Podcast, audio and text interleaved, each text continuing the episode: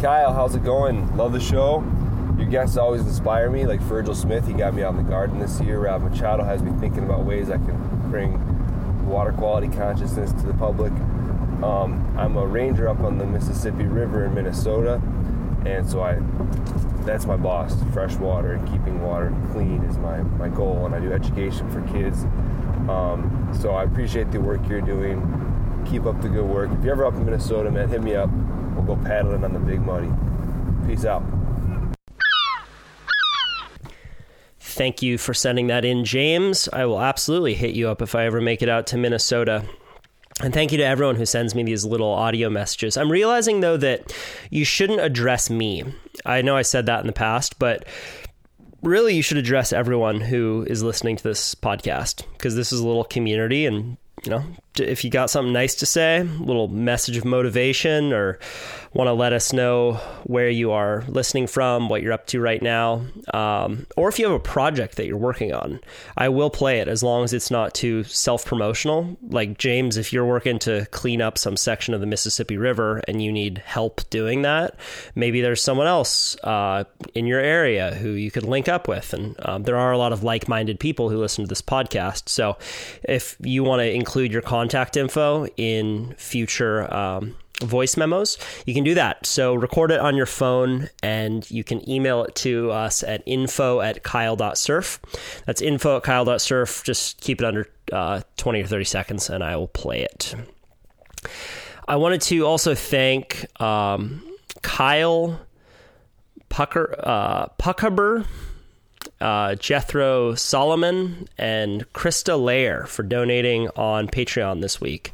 Thank you guys so much. Um, this is an ad free podcast, and I rely on people like you to keep it that way. So thank you to everyone who donates. You can click the little link below the bio in all these episodes, and I will uh, link to Patreon. So thanks, guys. This is a um, an article that I wrote for the Inertia. I write a monthly column for them as well as a few other media outlets, and it's great. Um, been having a lot of fun working on my writing. Um, I'm have a ton of help. You know, I, I always got to shout out um, Chris Ryan for being so generous with his time. Uh, he's an author and always edits my work. Um, he's got a podcast called Tangentially Speaking. It's one of the best out there. I highly recommend checking it out as soon as you're finished with this one. Um, but yeah, I've been writing a lot, and this is an article that I wrote about a recent hunting experience um, that I had out on the Big Island with a buddy named Justin Lee. He is a professional hunter and spear fisherman. And if you want to hear from him, you can go back to episode 101. Super good dude. So, thanks everyone for listening, for getting in touch. Love hearing from you always.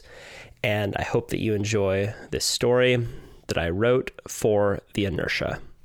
Kyle Thiermann here. I'm in Cape Town. I was the only journalist in northern Nigeria. Not an adventure until you get lost in Tijuana. You get caught inside by a giant wave, you feel really alone. I love the adventure of waking up and not knowing what will happen and that being my job.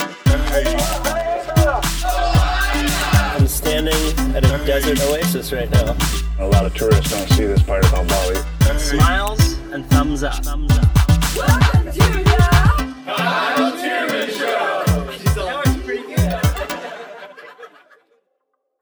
I slowly crept through a large pasture overlooking the Pacific Ocean on the big island of Hawaii. I followed two of the state's best bow hunters, Justin Lee and Wayne Cipriano, who instructed me to walk in their exact footsteps to make less noise with each stride. As the sun began to set, a number of wild pigs appeared up the hillside in the distance. We took a long U shaped route into a ravine, through a creek, and approached the animals downwind. The hunters knew when to move quickly, when to be still, and when to tell me to nock an arrow. To me, all of these decisions seemed to be made at random, but as a visiting haole and novice hunter, I at least had the wherewithal to shut the fuck up and do what I was told. I've been bow hunting for two years now, and have hunted four pigs and a ram. As someone who is frequently introduced as their environmentalist friend, it might be confusing when I proclaim that Meat Eater is my favorite show on Netflix. It's not hard to make the case that hunters are environmentalists. I could give you the statistics on how hunters fund more conservation than any other enthusiast group on Earth, and how wild pigs, aka rototillers with hooves, do a number on native ecosystems. But that's boring. I want to explore something much more exciting a concept called cognitive dissonance. Bear with me. Cognitive dissonance is the state of simultaneously holding two or more contradictory beliefs, ideas, or values. If you eat meat, but don't think you could look your cheeseburger in the eye and end its life, then congratulations. That's cognitive dissonance. The meat and dairy industry's worst nightmare is the day you wake up and connect those dots for real. That's why they've implemented laws that make it highly illegal to film inside their facilities. I'm convinced that if everyone took a tour through a slaughterhouse, meat consumption would immediately plummet by 70%. One reason why I respect hunters is that they are forced to reconcile a certain amount of dissonance in an extremely visceral way. I feel comfortable saying that the act of hunting a wild animal is more ethical than passively contributing to the suffering of literally billions of cows, pigs, and chickens each year. Fish too, but they don't have eyebrows, so fuck them. As we got within 25 yards of the sow, a female pig, I nocked an arrow, drew back, and as the animal turned broadside, I exhaled and let the arrow fly. My shot was a little high, but the sow fell to the ground and died quickly. When I shoot an animal, I go on autopilot. I'm good at not overthinking it. As a result, all five animals I've shot have been clean kills. It's only in the minutes following the act that a rush of guilt and sorrow begins to churn through my mind. On one particularly big day in Puerto Escondido, I sat in the water for three hours and didn't so much as paddle for a wave. Then, in a matter of 10 minutes, I caught three of the best waves of my life. Bow hunting is a lot like surfing Puerto. There are long periods of waiting and boredom mixed with brief moments of intense adrenaline. Big boar over there, Wayne whispers to me as I stood over the dead sow, feeling the guilt begin to churn. 90 yards away, a large boar was rooting for grubs, unaware of our presence.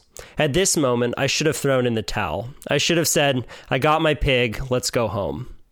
But in the adrenaline filled moment, I followed him. We approached the boar downwind and got within 30 yards of the animal. I nocked an arrow, drew back, held my breath, and released the arrow. I shot the boar in the hind leg. It screamed and took off running. Fuck, I said under my breath. Wayne immediately sprinted after the boar, but the animal was halfway out of the pasture and into an adjacent ravine off of the property. By this point, it was almost completely dark. Under the night sky, I dragged the sow back to the truck. I felt like I was sinking, but also felt embarrassed to even let it show. The boar that I had shot in the ass would die slowly, and none of the meat would be harvested. On the drive home, I had to roll down the window so I didn't vomit. A knot was still buried in my stomach the next morning when I sat down for breakfast by myself at a local restaurant in Honoka'a. As I looked over the menu, I noticed a young tourist couple stand up and leave the restaurant. The woman had ordered bacon and eggs, but had barely touched her food. I watched as the waitress cleared their plates and thoughtlessly threw the uneaten bacon into the trash. I ordered a veggie omelet.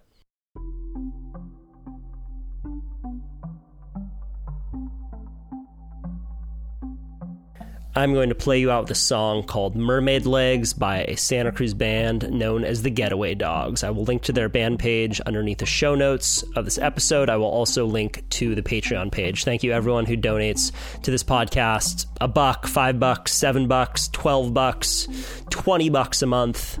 It all is so helpful, and I appreciate those of you who donate. Also, feel free to send me those little voice memos. Email them to info at kyle.surf, and I would love to play them. And if you want more on hunting, you can go back to my episode with Justin Lee. That's episode 101. He is a fantastic storyteller and a hilarious dude. All right that is it. I will see you all soon. Much love. I hope that you are having a great day. Hope that you are being treated with the dignity, love, and respect that you deserve. And I hope that you have a chance to get into the water, whatever body of water that may be. I promise it will make your day better. Here is Mermaid Legs by the Getaway Dogs. Enjoy.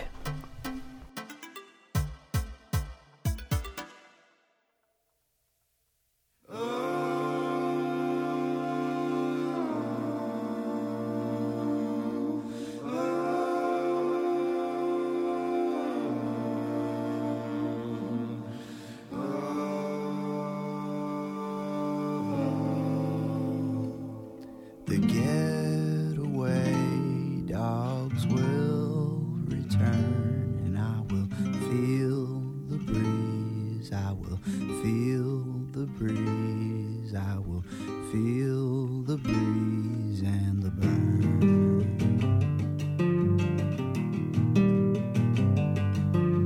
A drowning wick and melting wax, the flame still burning hot, so hot it's blue.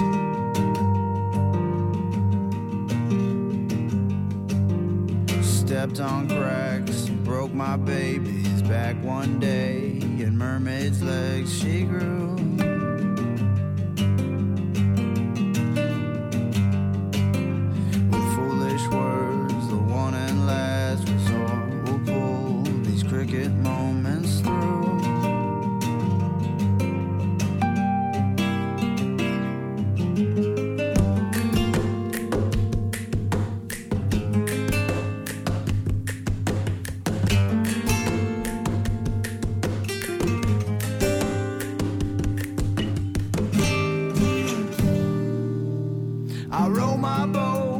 Across the mud, listen to the bugs and rest my bones.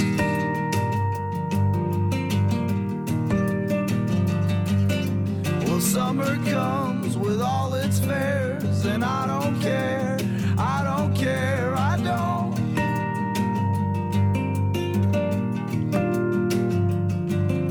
Like bending trees, you used to sing a song